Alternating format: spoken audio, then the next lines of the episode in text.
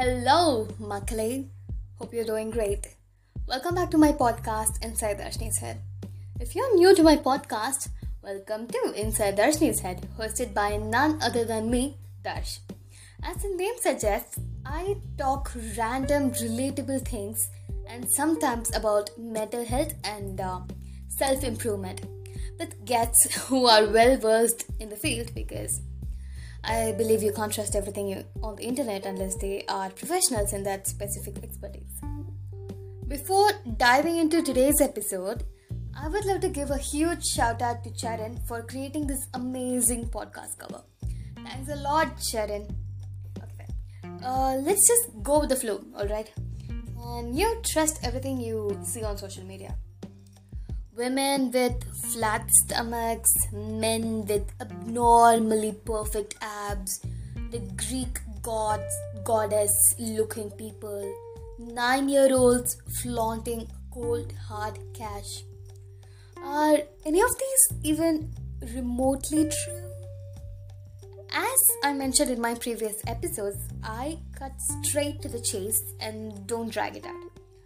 So here we go. As humans, everyone wants to present their best version to others. No one wants to share their struggles and hardships unless they become an overnight billionaire. As such, rags to riches stories are considered lucrative and the books they publish become moneymakers.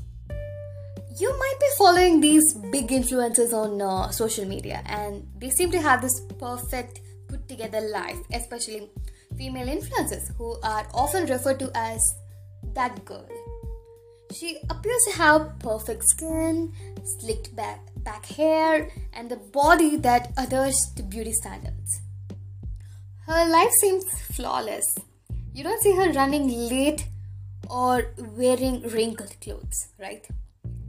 I can't even relate myself to any of these influences nor am I influenced by their seemingly perfect lifestyle because, well, I can't even get an episode out on time.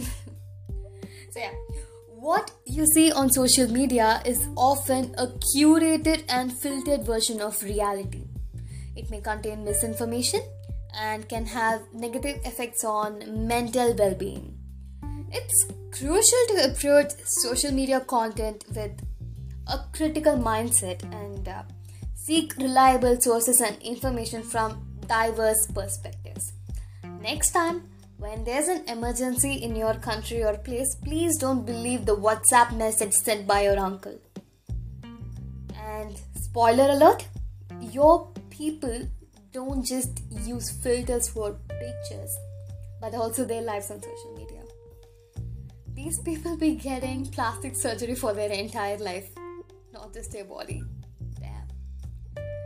recently I came across a video where this host went on to explain how amazing a couple's relationship was on TikTok. He described how he would embrace her, take her shopping, and have those cute little dates. However, later it was revealed that he was actually abusing his wife off camera and forcing her to act all happy and joyous with him he got caught and he's arrested so you guys don't have to panic and uh, start a petition online for him to be arrested. He's arrested obviously. So yeah. Your mobile screen is like a small theater screen okay? Where nobody knows what's happening on the other side. When a person shares things they find good they do so willingly because they want to. I'm extremely sorry that some individuals who are not 14 year old kids share sad quotes or uh, possibly self harm content online, seeking attention. However, there are others who prefer to suffer in silence because they chose not to share their sadness with the world. People refrain from sharing sadness on social media due to privacy concerns and vulnerability. Fear of judgment and uh, social stigma also play a significant role in their decision. Seeking support offline from close friends and family is often preferred over sharing sensitive emotions online. The risk of online trolling and bullying discourages individuals from opening about their sadness. Some people prioritize maintaining a positive image on social media, choosing to share only happy moments.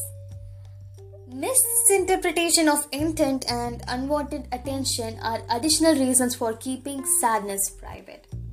Different coping mechanisms such as uh, journaling or therapy might be uh, favored for processing emotions and respecting personal boundaries is crucial for individuals who opt not to share their sadness online. Ultimately, people navigate their emotions uniquely and decide to share or withhold sadness based on various personal factors. This takes a different kind of courage as they understand that social media is often a place where people showcase only their best selves. In other words, they don't feel the need to showcase their sadness to the world. Get it? Showcase.